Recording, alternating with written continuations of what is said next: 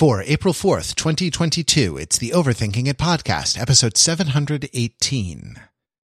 I made the salt waffles, and I wanted revenge.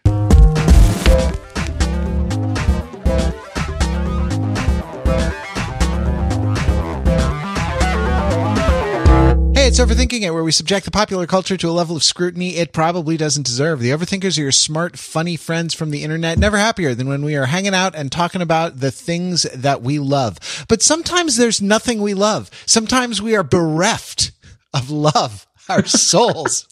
dark Speak for yourself, Matt. Jeez. dark and and and cold and and just isolated and and lonely. It's like we're Are we talking uh, about Morbius the living vampire now? Is that wait, isn't that uh the number one film in America. Isn't that haven't they done a Maverick with that and like rescheduled it two or three times?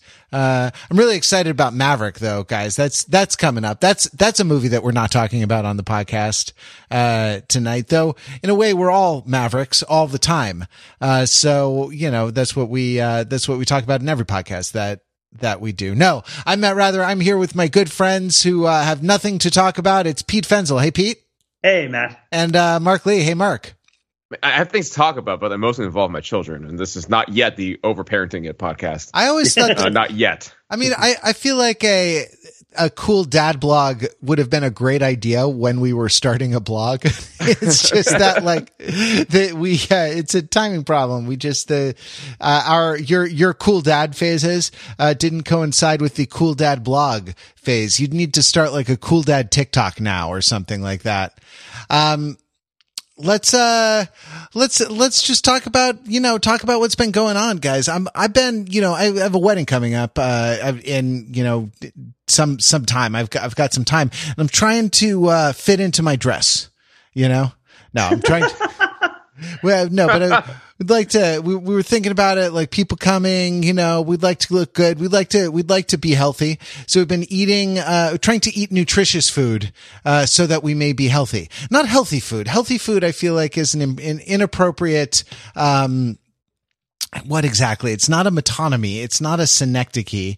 Well, I guess it's a metonymy. It's a health, it's healthy food because you associate the food with healthiness, maybe. Uh, but the food itself is not healthy. Healthiness is a property of living beings. Food is either nutritious or not nutritious. You know, it's not, uh, um, it's, it's not like an aura. It's not a, a, uh, you know, halo of goodness that, uh, attaches to certain foods. No, but we've been trying to eat uh, more nutritious food and we've been been trying to to cut out the the sugar and the the carbs, the the starchy white, you know, the starchy white substances like uh one like the Wonder Bread, which I used to just uh I I my lunch used to be I would take like 3 bags of Wonder Bread, you know, shove them down until about the size of a uh, of a Las Vegas craps die because that's all the matter that's in there. It's it's mostly Wonder Bread, like the universe is mostly empty space, and uh, you know, just sort of eat that with a, a little bit of water. I've been stopping, been not, and, you,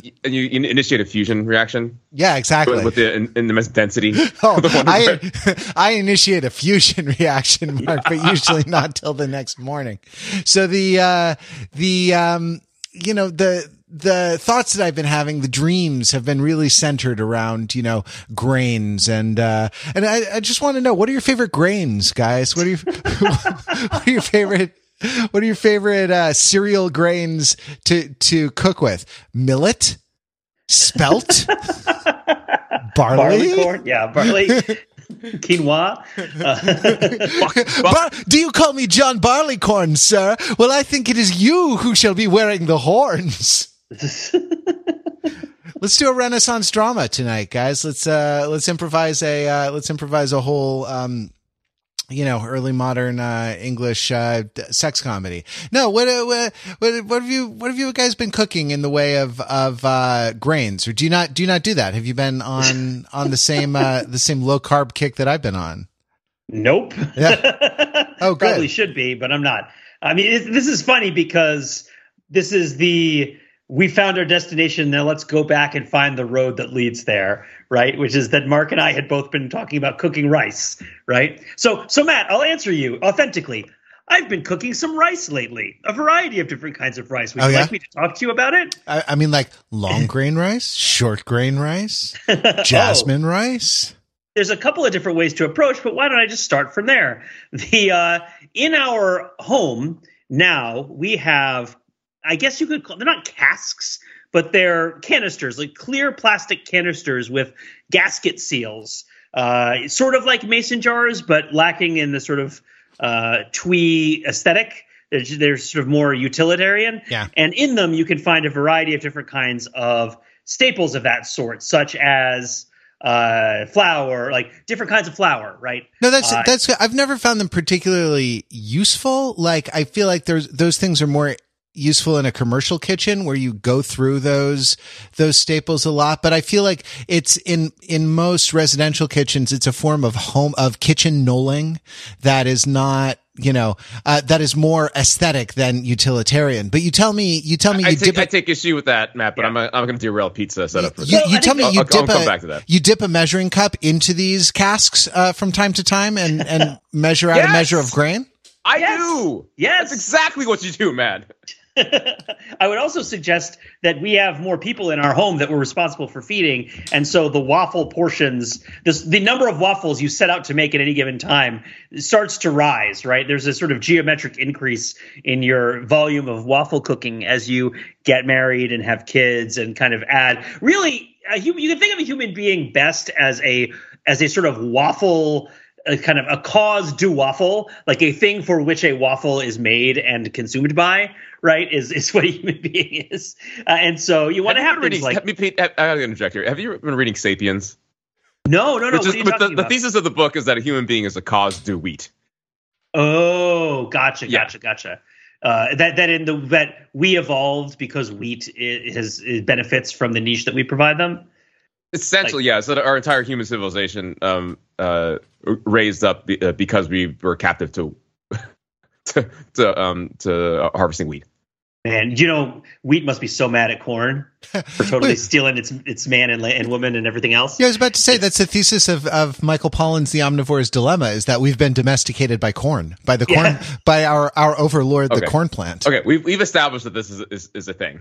Cause the corn, cause the wheat, cause the cause the waffle. Exactly. It caused to rice, of course, right? Oh yes. if we want to talk about rice. But yeah, I would I would say Matt that my life has changed a lot to have gotten to the point where, you know, at some point this week I was thinking I am going to do battle with my nemesis the waffle. Have I talked to you both about my nemesis the waffle?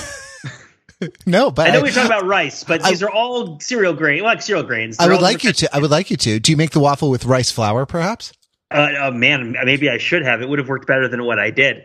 So uh, my my wife is so familiar with the different ingredients that a bunch of the canisters in the washing have lost the labels that they were given many years ago. Oh yeah, you made it with salt instead of yes, sugar. I made a whole bunch Oh, of Belgian yes. with Yeah. salt.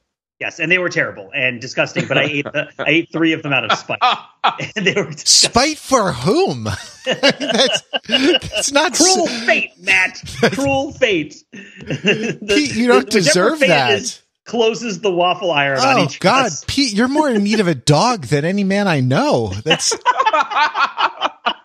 That is probably accurate. the dog. Wait, is, is it is it to provide succor in this moment of pain, or is it just to feed the, the salty the, fe- the dog would have eaten the salty, salty waffles and would have looked at you with pure love and adoration for feeding it.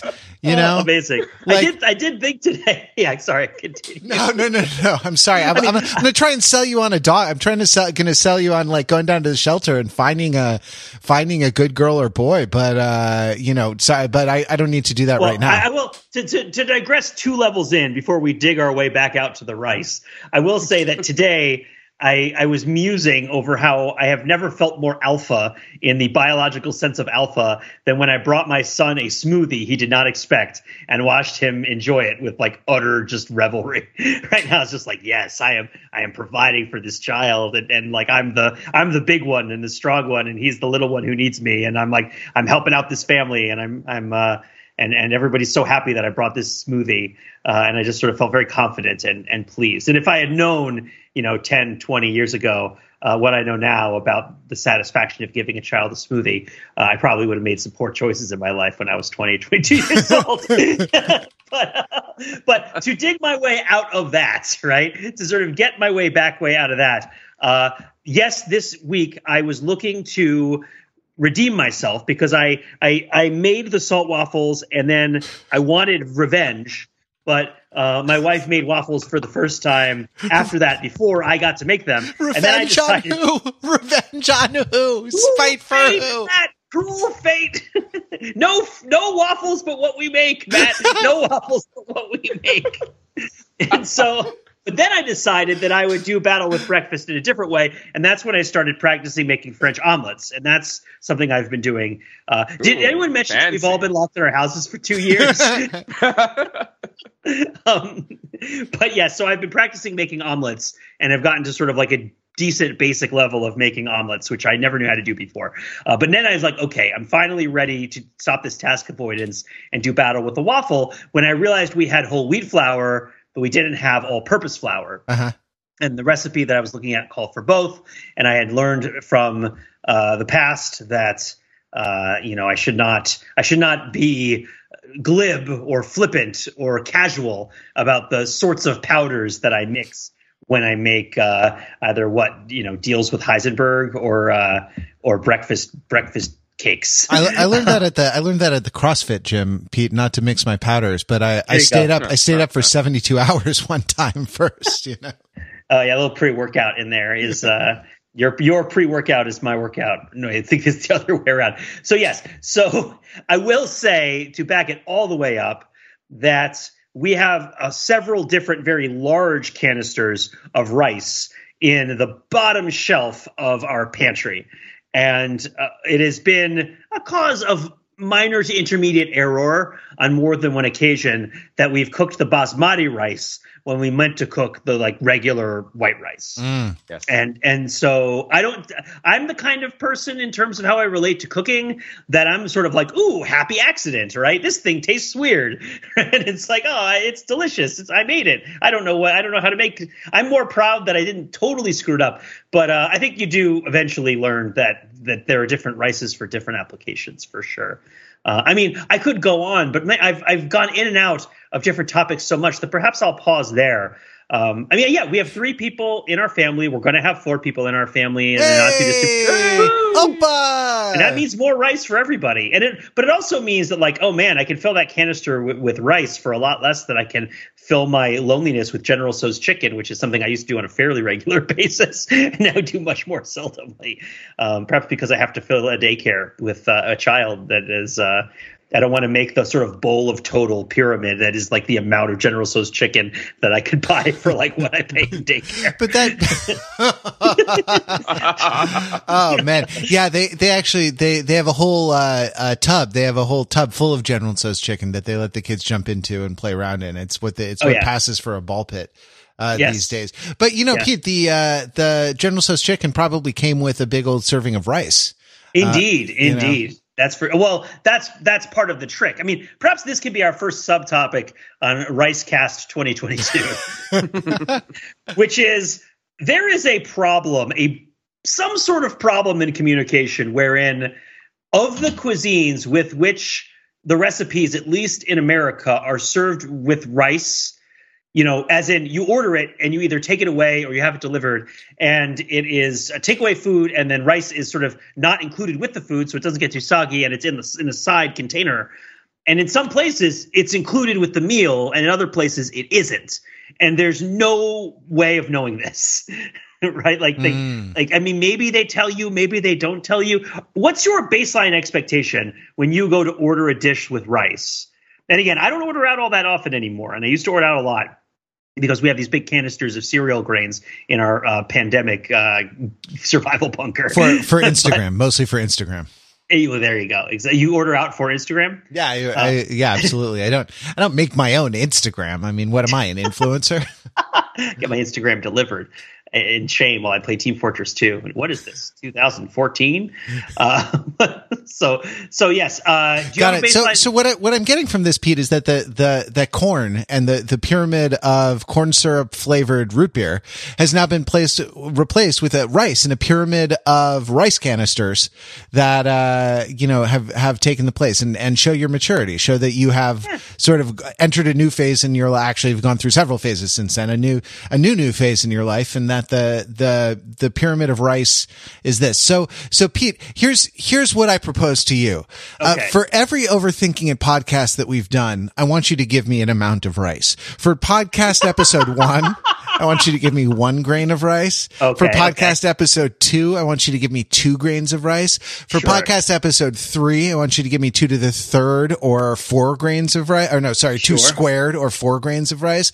Yep. Uh, episode four, two to the third or eight grains of rice and so on up to mm-hmm. whatever this is. Podcast 700 and, and, and okay. something like that, uh, until we, you know, I don't know, exceed the, the, the amount of matter in the universe yeah, uh, with say, grains of rice. I'd have to sort of figure out how to get more atoms and not let alone more rice to do that sort of thing. But I think that seems. you don't, seems you don't have atoms in a canister in the bottom shelf of your pantry.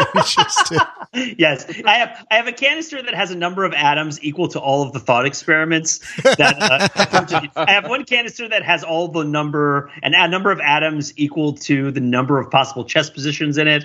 Right. I have another uh, um, that yeah. no, I've I've one. I've one that just it just is trolley tracks. Just as like you know play school train type. Tro- trolley tracks for my utilitarian nightmare world scenarios. Oh, good, good, good. I'm glad. That's totally. You got to have. You got to have enough. Uh, enough. You, you, we were going to build a rice-based computer where each piece of rice is either long grain or short grain, and then it can uh, can reorganize itself. I mean, okay, sure. Or you could build a, a, quantum computer where you have you know long grain, short grain, basmati rice, mm-hmm. uh, you know brown rice. You could have uh, uh, what forbidden rice, the black rice, forbidden rice. The uh, yeah, you could have a, a quantum computer then where each bit could enco- encode more than two states of of uh, information.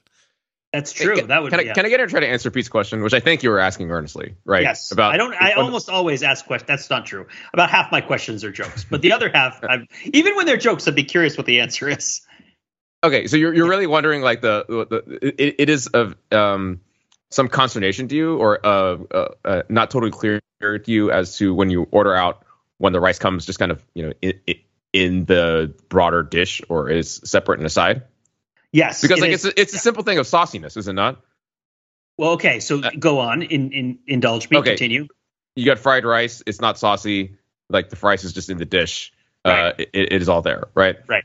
Thai food, um, Chinese food, um, uh, Indian food. You get that. Um, those are saucy foods. The rice is set aside, and so you uh, integrate uh, all of it uh, only uh, late late stage, so that um, the the rice does not get overly soggy. I mean, that's that's kind of it, is it not? Okay, okay. So the question that I'm then adding is, yes, let's let's posit that you're ordering. Let's change up.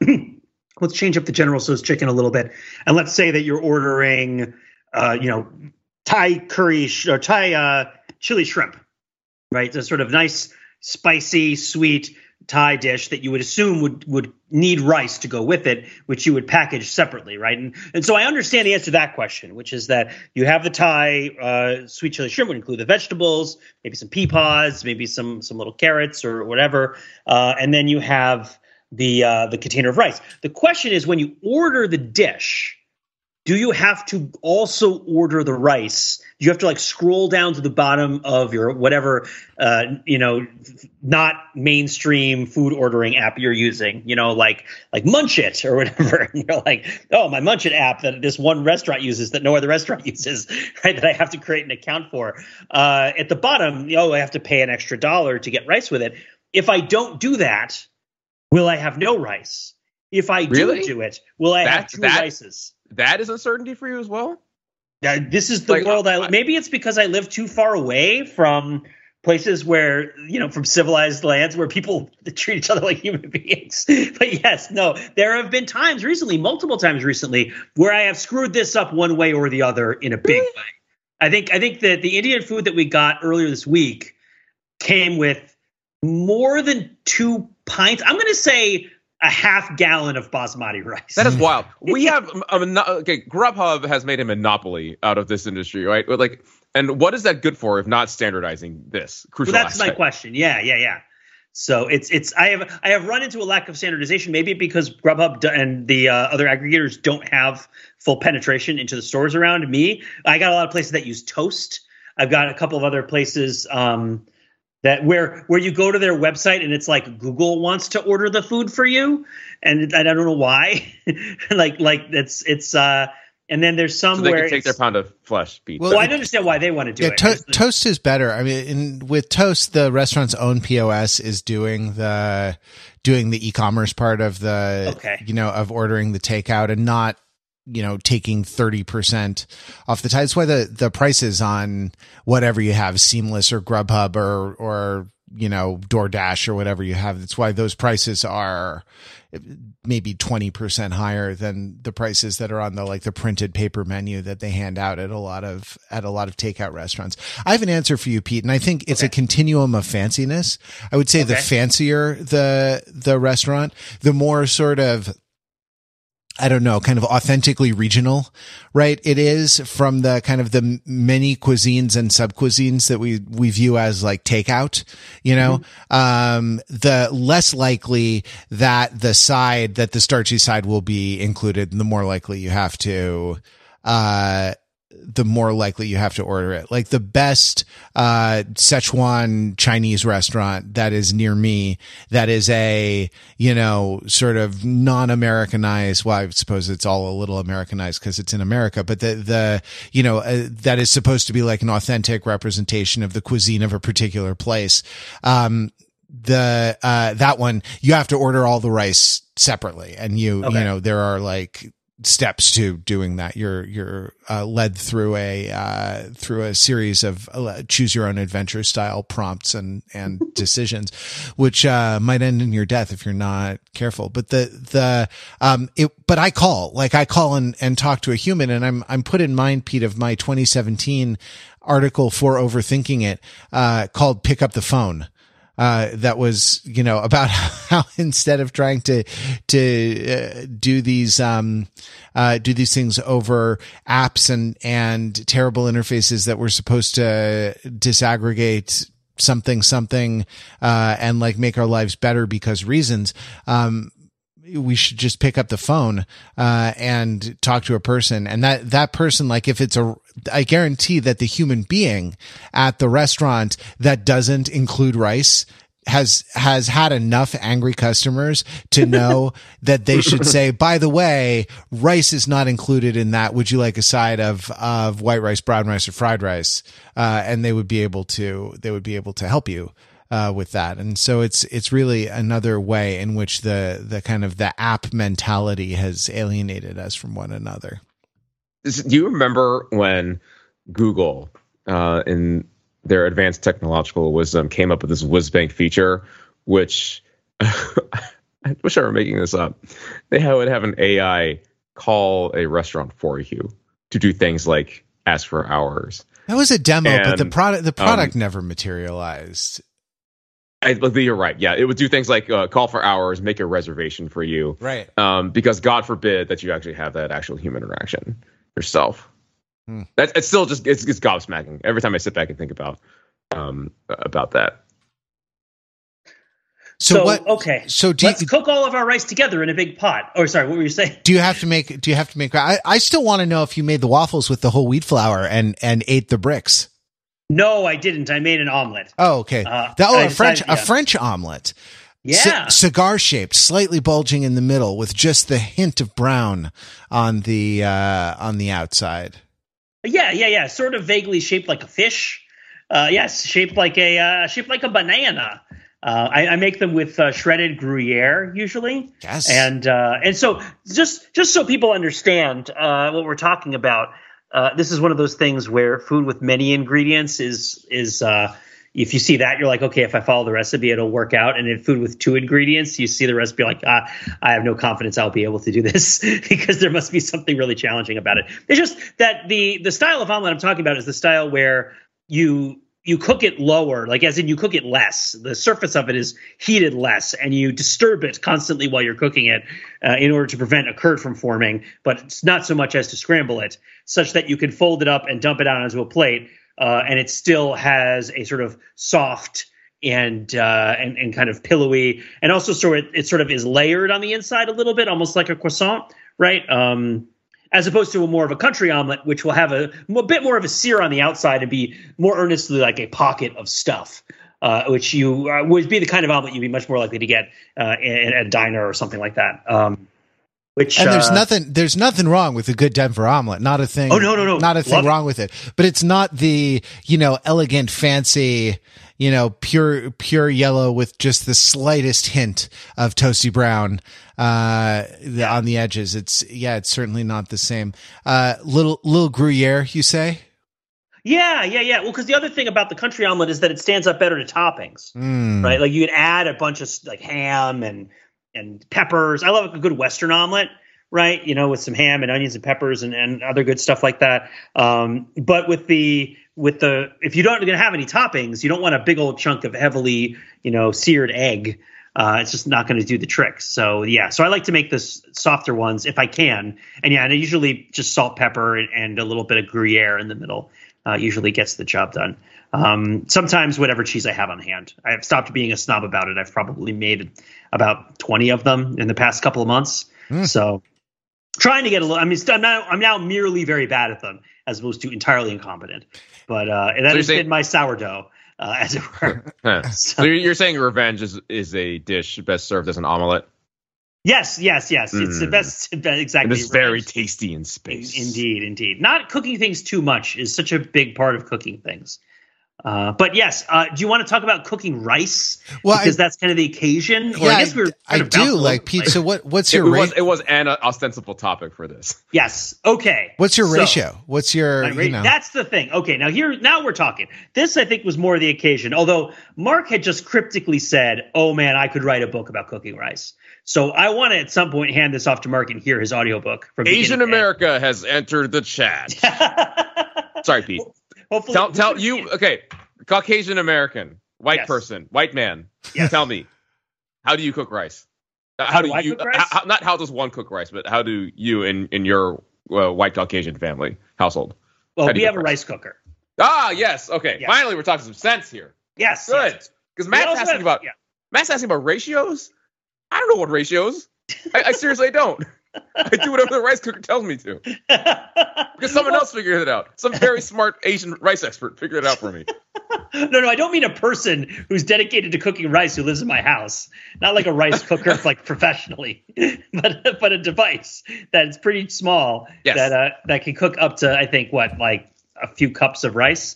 Um, and and I usually I usually do two to one, but I, I guess I figure the rice cooker would probably be able to handle a fair amount of variance Okay. on the amount of water, right? Okay. So let's actually talk about ratios. Okay. right? Okay, so the one that I have, Mm-hmm. um, my ratio is one to one, and let me explain that. One to Okay. one. Are you The a ratio- madman? No, I'm not a madman. I have a rice cooker, like I said, that figures this stuff out for it's me. Okay? society. It's society that's mad, Pete. the only difference between ma- madness and genius is success.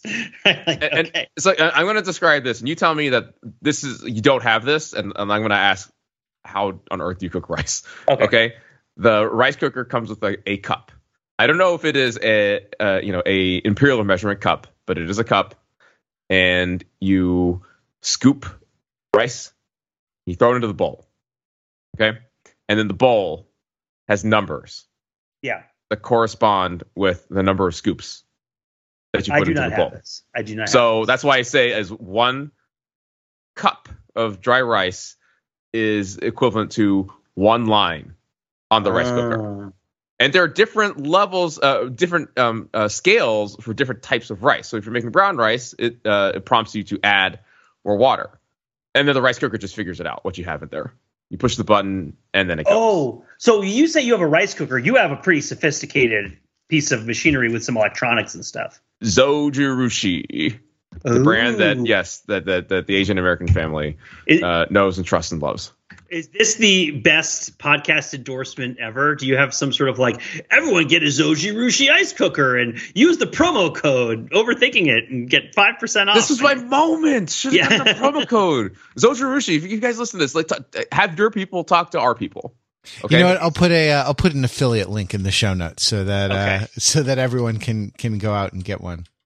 So you That- would recommend a Zo? Now I'm looking at some of this stuff and it looks pretty intense, like three hundred dollar pieces of equipment, stuff like that.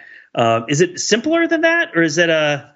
I'm trying. So I, what I have is I have a Cuisinart thing and it only has one button. And there's two ways you Sure. control it. You plug it in or you push the button. It's like a little lever that you like push down, and it just pops up when it's done. yeah, Nice yeah, and that, that. that has the important stuff, right, in terms of like the the mechanics Yeah, uh, for it, but you it still leaves uh, quite a bit of margin of error for things like quantity of water relative to rice and the Yep. amount of time that it's Right, exactly, exactly. And that was one of the things that I wanted to talk about on the podcast. So you're saying that uh, your your inside baseball, I think it's not inside, maybe it's inside baseball. Um, baseball's very Yes, yes. place where Sushi is. exotic hidden oriental wisdom. Yes, Pete. Yeah, we can say it. It's, it's all good. We're, we're, yeah, we're no, a family no, here. no, no, no. In, in the in the uh, in the the land of the the rising sun and the uh, uh, is there is there an epithet for Korea that's like that? Was what's Korea's nickname Oh, land of the morning calm. of the what? Land of the morning calm. Calm, the land of the morning calm. Sorry, I had to, Yeah, I had to double yeah. take there for a second. Okay, the land of the morning calm is is is that South Korea or all of Korea? Um, that's a good question. Um, uh, I'll, I'll, I will I will get back to you. Great, that. excellent. That well, that is I've learned something lovely Okay, today. That's uh, okay. I, I, mean, I believe it, it is for um the entire peninsula. great. Awesome. that's what Google you got back to me. me real fast. I always appreciate that. That's great. Uh, okay, okay. So you have a rice cooker that not only guides you with the proportions for your individual piece of rice, your individual piece of rice item, you, that creates units for you that are balanced on a useful scale, right? Uh, for you, um, and, and not concerned so much with you know the the dogmatism of the metric system or or the uh, the sort of stodgy, dusty, uh, you know, stick to itiveness of the customary system. It has a rice system. And Exactly. it measures okay, and it also is able to adjust for the different kinds of rice, which I of course had no idea was a thing, but in retrospect, Oh, I yeah. feel like an idiot. Yeah. Okay, great, excellent. So there's so everyone's learning something today. Great.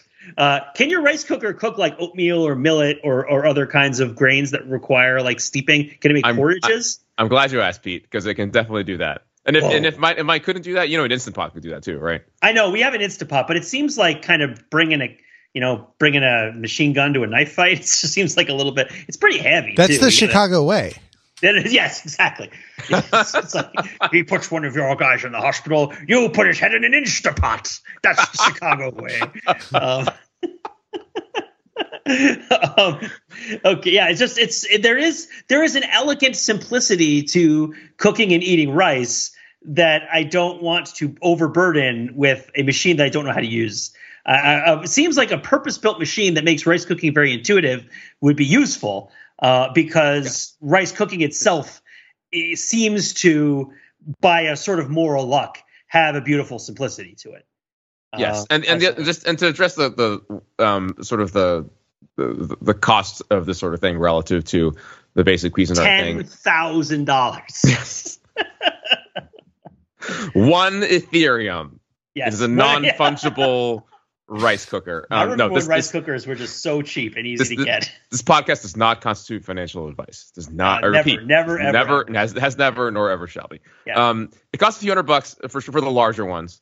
Um, but um, if you're an Asian family or an Asian American family and you eat rice with practically every meal, um, and uh, it's important to not mess up the uh, important base for every meal, then it is totally worth it.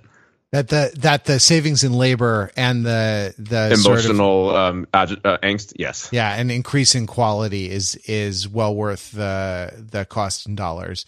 Amortized over amortized over three or four crying meltdowns. That's uh you know a really good investment. Oh no, not not not about meltdowns. No, it's it's the um, it would be simmering resentment. Ah.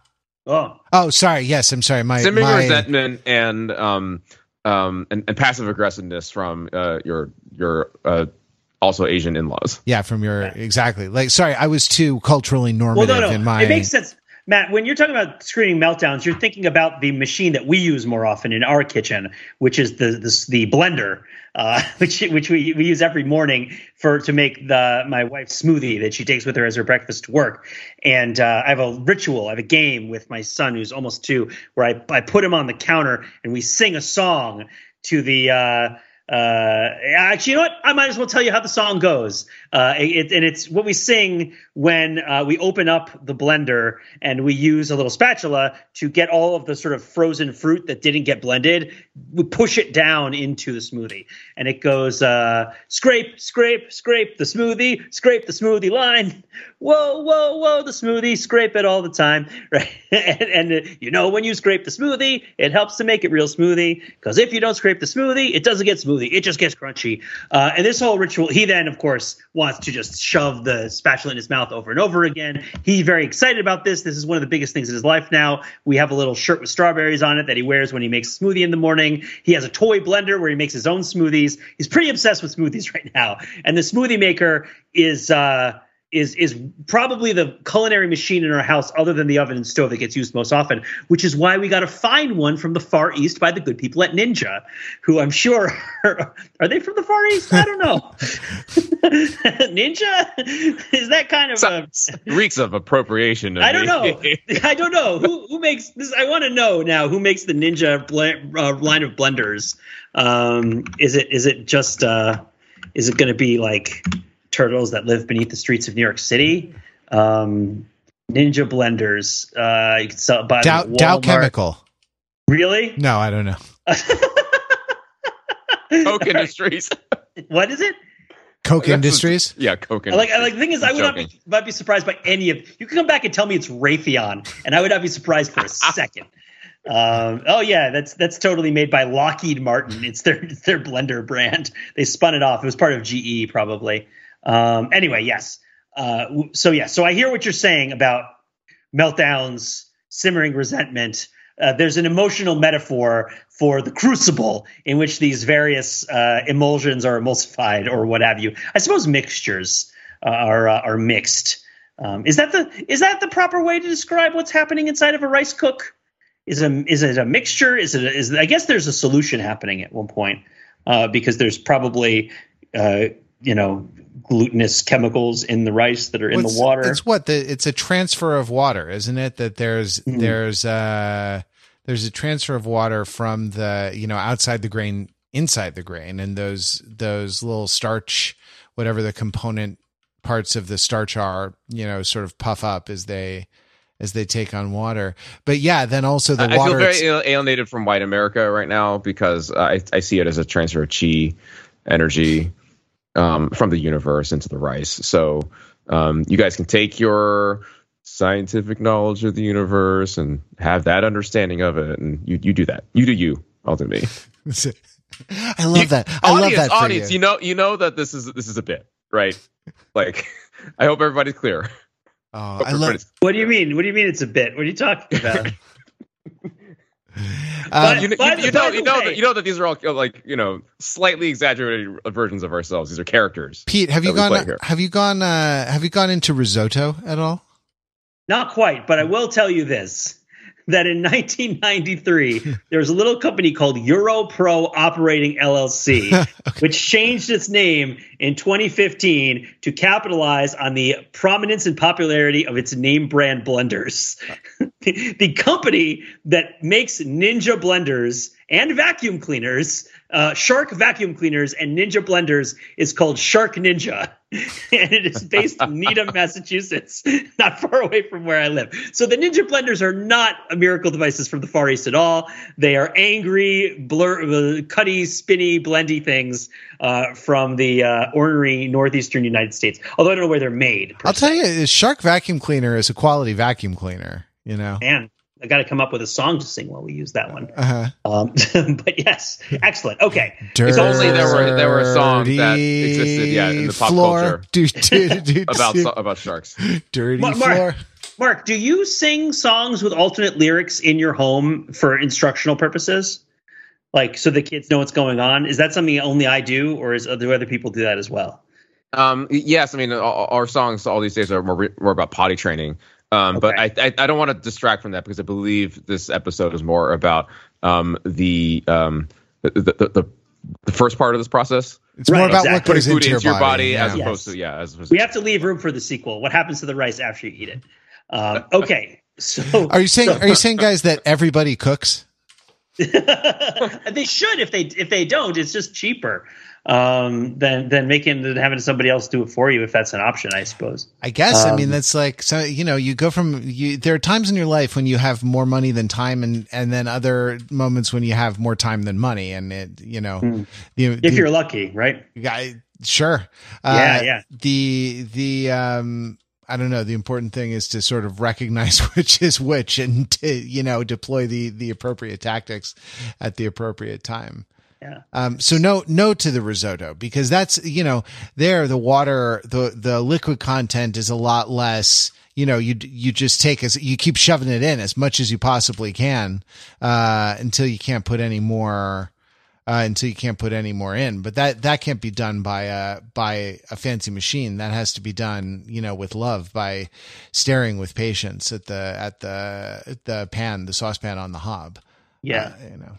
Which is, I think that is one of the factors in cooking that I totally didn't understand at all prior to coming to understand cooking more. Right? It's one of those things that I think you could eat food that other people cook forever and never figure out that this is an important thing, which is that some dishes you put together and you put them on the thing and they sit there and then they're done, right? And some dishes you have to do something to constantly and while they're cooking and and uh, and if you step away for even a moment they will probably be ruined Sure. and and so rice is generally the former right i would suggest is that mark would you agree with that wait, which one is that? The one you, you said to forget it? where you can Or- set it you can set it at least if you're just cooking rice as long as you have the right you know uh, ratios you set it and forget it Yeah. if you're boiling it I But there's a time. I mean, there's a time component in that if you keep the boiling going too long, you know, you'll you'll cook all the moisture out of it, and and it won't be good. right but, well uh, that's true you have to keep it on there for the right amount of time you can't just neglect it Which again, the Zojirushi rice cooker will just uh, know when to stop cooking and then just keep it warm. Keep it Right, warm for right, you. Ugh. yeah exactly Mark, do you set it? the- Do you set it for you before you leave for the office in the morning, and then when you come home, the the whole home is full of the beautiful smell of cooked rice. You got it. You want to come over for dinner? Oh my god, I really do. Do you Yeah, you put do. other ingredients in the rice cooker, or is it just the rice and then you add other things later? Um, I'm sure you can. I'm sure you can put other stuff in You say that with such as well. confidence. I, I've really, I've really But put myself don't. out there in front as like an expert on the Zojirushi rice cooker. When the reality is, is like I use um one, maybe two different settings Yeah. on it, but I just do that like every day. Well, it is it is interesting that when you cook pasta, you want to mix the sauce. You want to toss the pasta in the sauce before the pasta is really considered to be done. But when you're making rice in a rice dish, is that similar? What I guess there's that sort of crossing the finish line of when does the rice get incorporated into the dish that you're making, and I suppose it would vary by the dish. And uh, but but I'm, I'm thinking about that whole idea of what are the parts and what is the whole. When do the parts join the whole? Yeah, sure. Like if you have a what, like a cacio e pepe uh, thing, you Hmm. don't really think of the noodles as being distinct from the, you know, from the kind of cheesy, uh, umami, like creamy sauce, right? It's just one, it's one thing. Macaroni and cheese. You don't think of the macaroni as distinct from the cheese, but right. even, which is e- another word for cacio pepe, right? Macaroni I cheese. said- I guess with I pepper. don't know, like with pepper. That's the thing, though. I mean, I saw it in Stanley Tucci's "In Search of Italy," right, or "Searching for Italy," whatever it was. Which I think we also did. We podcast about that, or did we just chat about no, it? we we haven't, but but but Okay. my God, Oh, we he- talked about it on the Discord. That's what we did. Yes. he he gives me a lot of uh, a lot of hope uh, for the you know continued sexiness of those of us who are in the bald community. Uh, that's you know it's like been a big uh, week for the bald community, Matt. Uh, it really has. I hope that you feel supported uh, and protected. anyway, not touching that with a ten foot pole. Let's go stir our risotto before it goes bad. oh, okay, okay. No, Okay. it took me a second to figure out which. Yes, continue. Okay. Sorry. Sorry, I'll make, I'll make my most oblique references yet. Um, okay, so when I make rice at home, I'm usually making it to go with some sort of chicken dish, right, as a side. I don't generally make dishes for which rice is an integral component in the composition of the main dish. Um, you know, it's it's it's more something that's served with something else. So you're you know you're sort of stewing whether you're making Indian food and you're kind of stewing the uh, the, the chunks of meat with the sauces, which which um, my wife does. Um, you know, she likes to to play with Indian sauces lately. She's been trying to learn some of that. Um, or you're being much more basic, right? I guess I used to make those bachelor rice and beans that were like five dollars to feed everyone in the apartment back in the day when I was in my early twenties. And Mark, did you ever have those? Is that a brand my, name or is that a is that a description?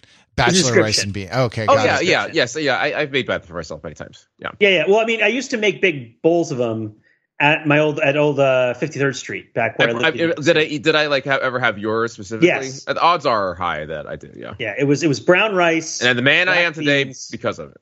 Yes, it was the recipe. The recipe was uh, a whole bunch of brown rice with I think a two to one ratio of water to rice uh, and then a can of black beans, and then paprika, no salt and pepper because I didn't know anything about anything, and then just a bunch of Tabasco sauce. oh yeah, Pete, you the the move. I I did this myself for for a long time, and it was a great. Uh, inexpensive kind of portable lunch when I was in grad school. I'd make up a whole mess of it for the whole week and then, mm-hmm. you know, and then just, you know, take like two scoops of it and microwave it uh, at school. And the the uh the move is you just open a jar of salsa and pour that in when you're pouring okay. in the the the beans and all the things. Yeah. I, I like my, I, I referred to them as slurries, you know, like I, my, there was a time in grad school. Masters. This is a great cooking podcast. What kind of slurry did you make? I made more of a glop. Did you make? well, yeah, I mean, it depends how, how far you cook the chicken stock out. You, you, uh, you know, whether it's a glop or a, or a slurry. But yeah, there was a time when, when most of my food was slurry based, Pete. Like I had a, uh, I had kind of a shakshuka uh, take on it that was a sort of tomato based sauce with uh, with you know hot Italian sausage and uh, peppers and uh, a kind of tomato sauce, and I would simmer three eggs in that so that the eggs poached, and so I had kind of uh, I, I had that for breakfast. That was my breakfast slurry, and then I had this you know rice, beans, maybe some like maybe some ground pork or something that I you know broke up with a spoon in the pan, all you know a kind of chili in the uh, in a a giant uh, what are they? The giant Tupperware container in the, the fridge and scoop that out. Yeah, it was, uh, I was eating like, uh, not, not really a solid, not really a liquid, somewhere in a, in an intermediate phase. It was a liminal time in my life and a liminal time in my bowls of food as well. awesome. I really should have paid attention to some of the dishes that are being cooked well in my home a little bit more so I understood how they work. Because it occurs to me, my wife makes arroz con pollo and chicken pao like constantly. So I should not constantly, but like often, I should really watch and see how they're made, so I'd be able to make them someday or something, or even just look them up. What a bit of what a lazy jerk I've become. Oh my goodness. I mean, that's not really it, but it's like you live with somebody for long enough, and you get surprised by the things that your brain decides it doesn't need to know. Uh, you know, things that it's like, oh, that's been delegated. I don't need to understand what this dish that I've eaten this whole time, how it's made. It's like I really should have been paying more attention. Yeah, but it doesn't. I feel like a long term relationship doesn't doesn't work. It doesn't like function efficiently without a concept of differentiated responsibility and comparative yeah. advantage. Um, now, I mean, if it's like, you know, if it's like, Hey, my, my comparative advantage, my, my responsibility is to, you know, sit on, sit on the couch, uh, drink this can of domestic beer and, and watch football, then, you know, that's, that would be, uh, that would be worth a conversation. Oh yeah, but no, I, no. I don't think that that's how you roll, Pete. I think no, you actually, cooks, I do the dishes. Yeah, that's, you, that's the split up. And also a, um, a great deal of of other uh, other domestic oh, yeah, labor. I mean, too. how did you uh, you know how does that driveway get clear of snow, Pete? I, that's what I want to know. That's. I mean, I'll I could. Well, that's another. That's a whole podcast. How does how how are the woods cleared of the brush? You know, that's uh. you're, these are both. Neither of these things are happening the way you think they are, but I appreciate what what the answer will surprise you. the answer is that my wife is much better at shoveling snow than I am, but when she is, you know, with child, uh, she can't, and so I have to. I end up going out there by myself. Uh, and uh, and and fighting that battle eh, without my greatest ally, who is also you know my mentor uh, in terms of, I mean, ra- being raised in, in New England like she was, as opposed to New Jersey like me, prepares you for a whole different show, snuffling, show snow shoveling game. One of the first times I saw her uh, shovel snow, she had an ice pick out, and her and her uh, girlfriend were bashing the you know frozen manacles around the back wheel of her Honda Civic with this like giant ice spike to try to get it out. Wow. It's a uh, different different ballpark. Um, Mark, when you make rice, what do you put on it? What- Uh, what, what, what, what, don't I put on it? Um, or like put on it. Is that a cool way of saying it? What do you, you make this right? Uh, we've been describing these very rookie-ish, very sort of like uh, you know lost in the woods ways of approaching rice as a meal component, which no doubt still filled us with joy and also with sustenance because rice is a is a fine thing to to mix with anything that you like. Um, I mean, not strictly speaking, but in a general sense. What what what do you put on or with or around your rice? What's the right, right preposition that you use with regards to rice, and and what is the thing on the other side of the preposition? I think it depends on if you're having uh, Korean night or Chinese night, and at least in the Li Wang uh, household. That's right, because um, that's the two sides of your family. Yeah, yeah, yeah. Okay. So, um, just uh, oh gosh, like you're saying this with like you know like about uh, 15 minutes left in, oh, the, in, in, the, I mean, in, the, recording that we have. Let me just share this one particular nugget because you've all been to a Chinese restaurant. You've all been out to Korean barbecue uh, with, with, with me. Yeah, yeah, yeah. So like you know you, you have some if you if you're in the audience like you know it's it's just so you know it's a mixture of um you know any possible combination that you can have right where everything is just kind of like you know you dump it into soup you know you eat it with with the more saucy solidy stuff or you have it just kind of in combination with meat or pickled vegetables or so on and so forth, right? There's nothing that so exotic about it. Like I, I cannot bring any additional technique here to the actual consumption of it um, beyond the preparation of it. Again, which the heavy lifting of which has been done um, by a lot of technology um, and a lot of people who uh, you know were paid a lot of money to perfect the rice cooking thing. Um, the thing that I think we should actually uh, address as we uh, round the horn here and approach the end of our uh, of this latest uh, food edition of the Overthinking It podcast is the experience of going to the grocery store. Oh yes, and, yes, and, and, and acquire and acquiring your ingredients. Yes. whether whether it be rice or or something else, especially um, you know as we you know as a as the championship season um, recedes into memory, and yet we are still uh, stuck with the lingering effects of said championship season, um, and are faced with shortages and uh, and price increases at the grocery store. I'll just start and say that um, my wife and I were um, at one of the worst places on earth. That is to say, the Whole Foods at Columbus Circle in New York City, um, doing our weekly grocery shopping, and um, we're taken a little back by seeing a gallon of milk. Yes, it was an organic gallon of milk, not the store brand, but the fancy milk, going for north of ten dollars for an entire gallon. That feels like an important threshold has been crossed here.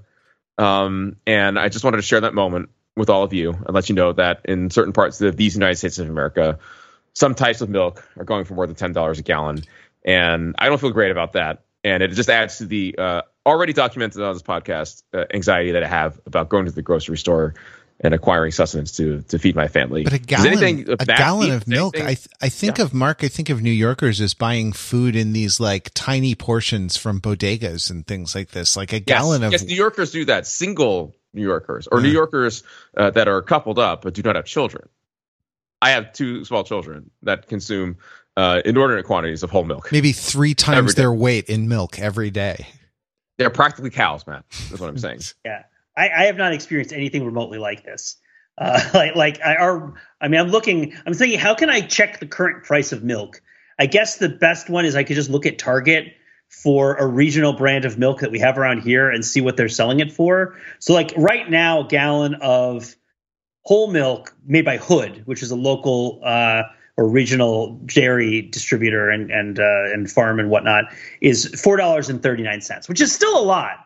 I think it might have been a, a buck less at some point in the not too distant past, but like ten dollars is a lot. Sure. And to be clear, um, right, I just searched on, on Target for um for for pickup at uh, at my the closest Target near me, and it's also like yeah, basically the same price. Yeah, yeah. So, so but but you're okay. So there's a couple of different things that are happening right now. I think that you're describing right. One of them is, I mean, okay, I I, I think may, again, we we could talk about economic stuff, but let's let's um. There's also kind of uh, crazy conjecture, right? So like so like here's here's a conjecture for you, right? Here's a conjecture for you uh, that that um, income inequality uh, has, and maybe somebody else can provide some research. Come to our Discord, talk to us about it. What's the actual research on this? Um, when you have income modalities, you have can you have inflation mod- inflationary modalities? Meaning that if one group of the population primarily consumes certain kinds of goods and another portion of the population primarily consumes other parts of goods, and those two populations have very different access to the money supply, then the change in price of the goods is going to be at a different rate that are targeted to the different people. And and one of the weird things we're seeing is a kind of bifurcation through the magic of branding and storytelling of like more or less the same thing into different pockets of this sort. I suppose that's not particularly genius because something like I mean, even even stuff like you know making really good headphones and then actively putting something in the headphones to sabotage them so that you can sell them for less is like totally a common thing that happens. Um, but the idea that Beats. what's up? You're talking about Beats headphones. Uh, I don't know if I I'm talking about Beats thing. specifically, but they do they do they do that too? I No, no, they- no. Sorry, I, I'm thinking of what Beats did is that they just like put um, redundant metal into the headphones to make them heavier to feel more premium, so they could sell it. Sorry, I was thinking it was. Oh no, no, I'm talking about the opposite. There was some German headphone manufacturer, I forget which one it was, where their best headphones they would just make them, and th- they sold them at a premium, but they wanted to have a down market headphone, so they just took their best headphones and then they screwed them up. Like they would put stuff in the earpiece that would interfere with them and lower the overall sound quality so that they could sell them as a lower quality headphone at a lower price point the marginal cost of making more of the headphones wasn't that great relative to the r&d costs and the and the other costs of making the headphones and so uh, and my understanding is that this is not an entirely uncommon practice um, of uh, of kind of like actively damaging the value of your own stuff in order to do like live in different market niches at the same time. Um, in computer chip manufacture there's you know there's a, a process and i'm not really a hardware guy so someone i welcome the well actuallys in the in the discord or in the comments. Um it, there it's actually so hard to make a microchip that a lot of them don't turn out well but they turn out like okay like 80% good and they just sell them as different product lines. But they're the same the, there was an attempt you know to make this to make this same uh to make the high quality processor and the ones that uh, pass the tests you know uh, go on to be uh the high quality processors and the ones that don't but that's a, that's a slightly different thing than like taking your taking your microchip and like uh you know i don't know hitting it with a hammer and chisel a couple times so it doesn't run as fast okay, but to get back to the good faith argument that Mark's talking about, part of why I might not be fully appreciating what you're talking about, Mark, is that we do a lot of our grocery shopping off of coupons and sales. And so, and, I'm trying to think about this precise effect this would have on our perception of inflation. And now, again, I haven't sat down with the grocery bill and been like, well, it's this much more. Um, it probably is more. There's been a lot of inflation, obviously. More in particular, more than that, there was a huge amount of deflation at the beginning of COVID, where things got, you know, where there was shortages, but things also certain things got really cheap because there was a lot of less. There was disrupted demand for a bunch of things, right? And everything was disrupted, um, and so particularly for things like gas. And now, okay, now it's kind of resetting and, and things are moving along, but but if you buy things when they're advertised as on sale for less, when they go up in price, you wouldn't necessarily know because you're not buying them at the regular price. And also, if they're not on sale, you're not looking at them. And that's the bigger thing, right? Is that like if you're buying things out of the coupons and the circulars, uh, and, and then something just stops being cheap, then it won't show up in the coupon or circular. And then, as far as you're concerned, it kind of stops existing.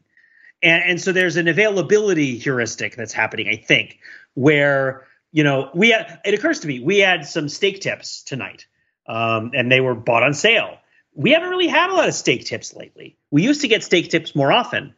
Just to sort of thinking anecdotally through my memory, that might be because they used to be on sale more often, and maybe they've been on sale less lately because they've been because meats in general have been more expensive even prior to COVID because of the demand from overseas for American meat being shipped out there.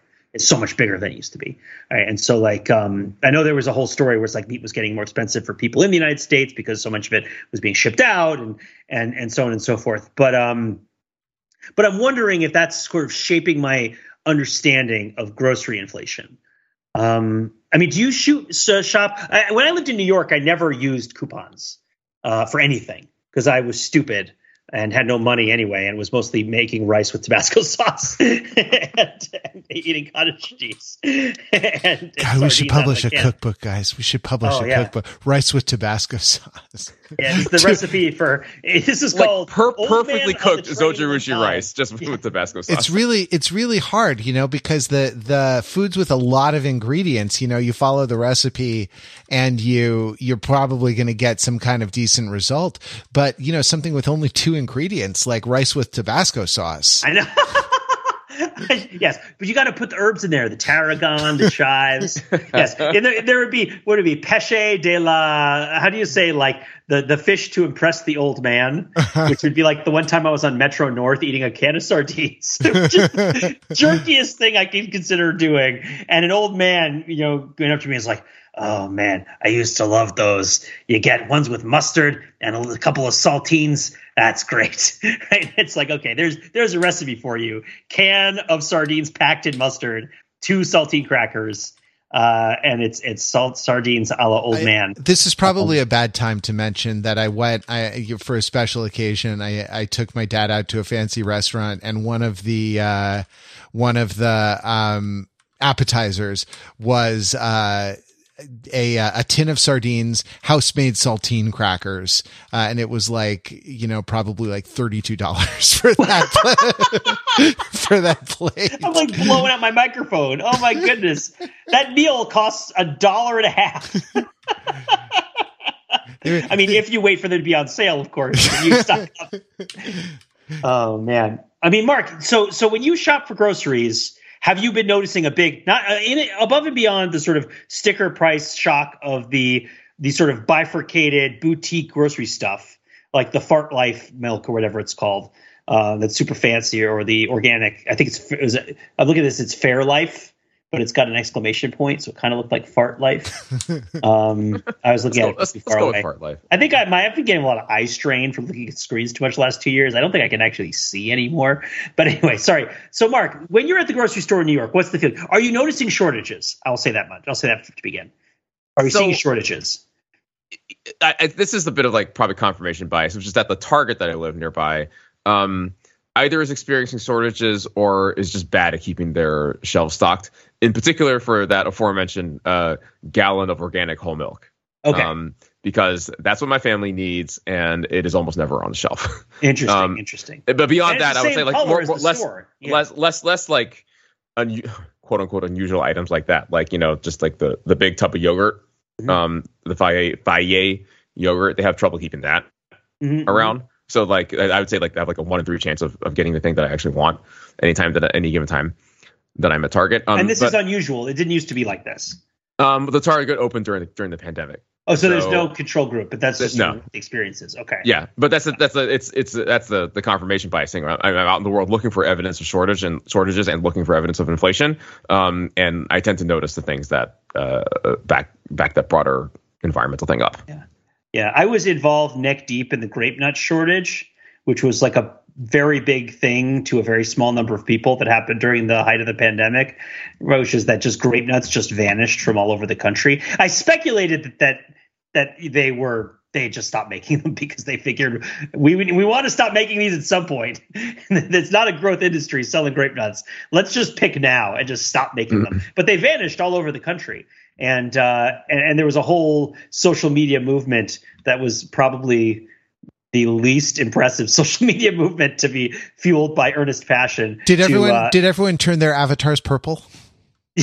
well, we didn't establish a hostile uh, disposition towards post. We like we were looking around, and if anyone found them, they would share where they were. And of course they were places because those boxes sit on shelves forever. So the grape nuts are out there. And so you would you would go on the Facebook page for the grape nuts group and then it would be like, hey, I found grape nuts here. Oh, great.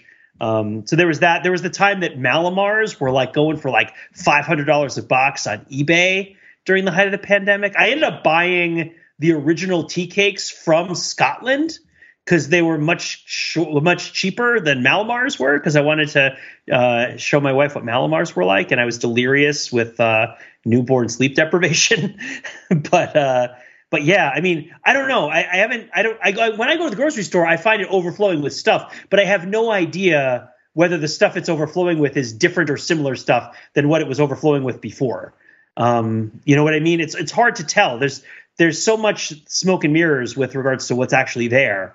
Um, I know that they have a whole ton of cookies that I shouldn't buy.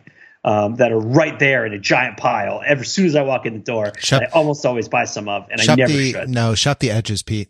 Shop the edges.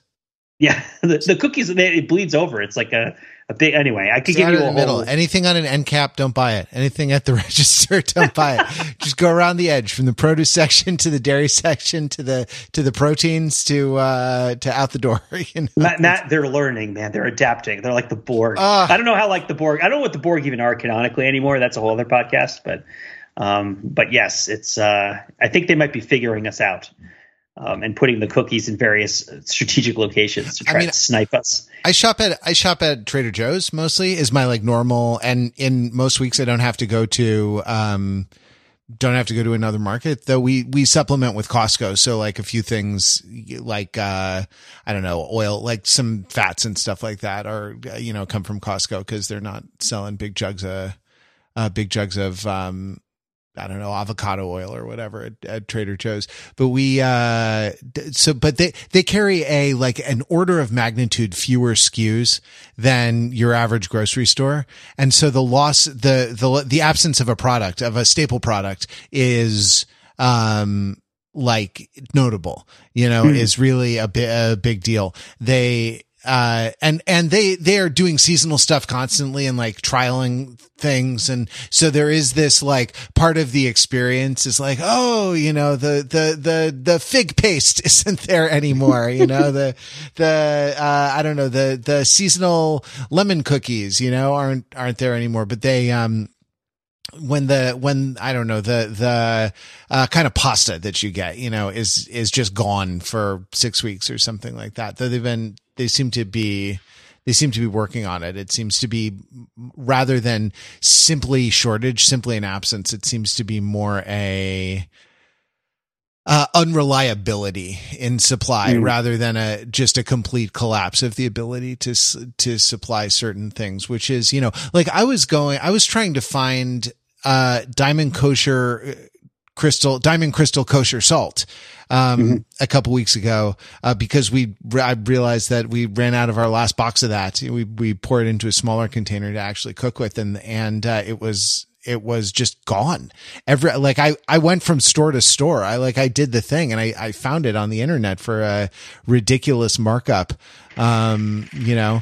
I went to a, I went to a restaurant for a special occasion with my dad recently, and one of the appetizers was just a small, uh, small thing, maybe like the size of a Las Vegas uh, craps die of salt, you know, and and that plate was three hundred dollars of uh, you know just the salt on a plate. We might we might need. What's the next Matt? What's the next course? An incredibly dense ball of Wonder Bread. and did that too also cost $100? No, it was a single. It was a single atom. It was a single atom on the plate. They they pulled it out with tweezers and an electron microscope from uh, from a from a tub actually, a plastic tub that they kept on the bottom shelf in the uh, dry goods storage area of the of the restaurant. We may have to leave this here. Um, please let us know your favorite way of cooking rice. Yes. In in the comments. I also I'm I'm very curious if it's just me uh or Pete you did it also or the the like the slurry based bachelor foods. I'm mm. I I wonder if this is not if there's not more to this. So if you were a practitioner of any sort of slurry based uh, bachelor cooking, um, please let us know, uh, either in the comments or on the discord. We'd, uh, we'd love to have you join.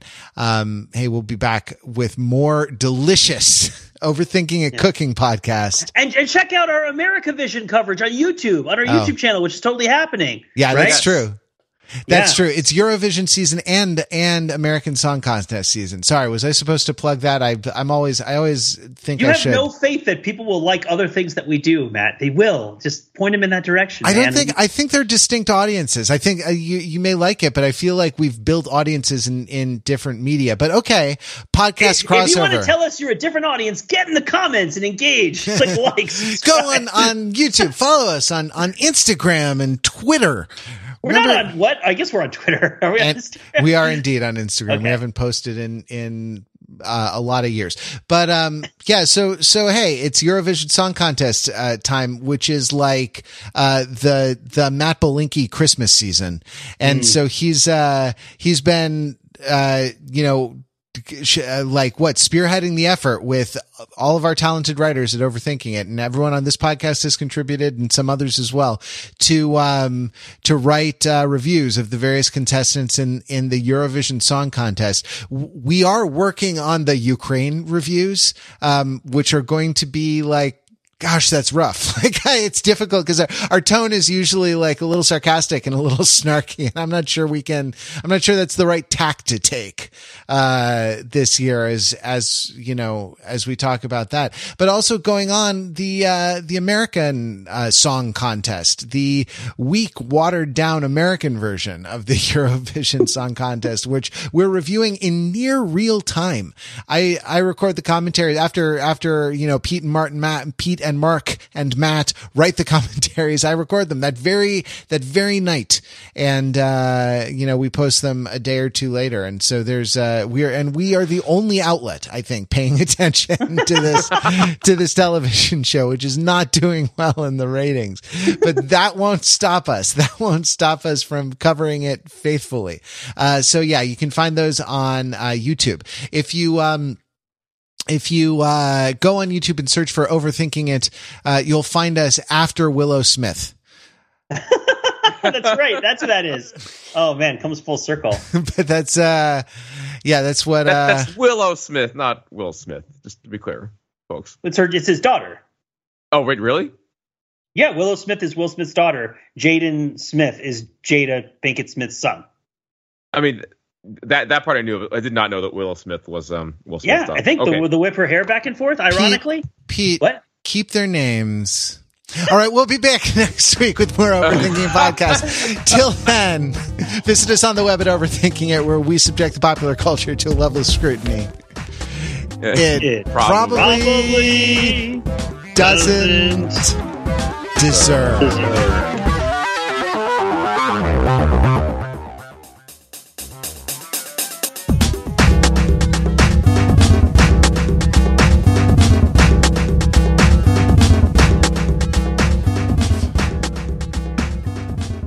Cauliflower rice? Isn't that better than regular rice? You know, I have a freezer full of it. Oh, does it? This is this this is a macro macroaggression, guys.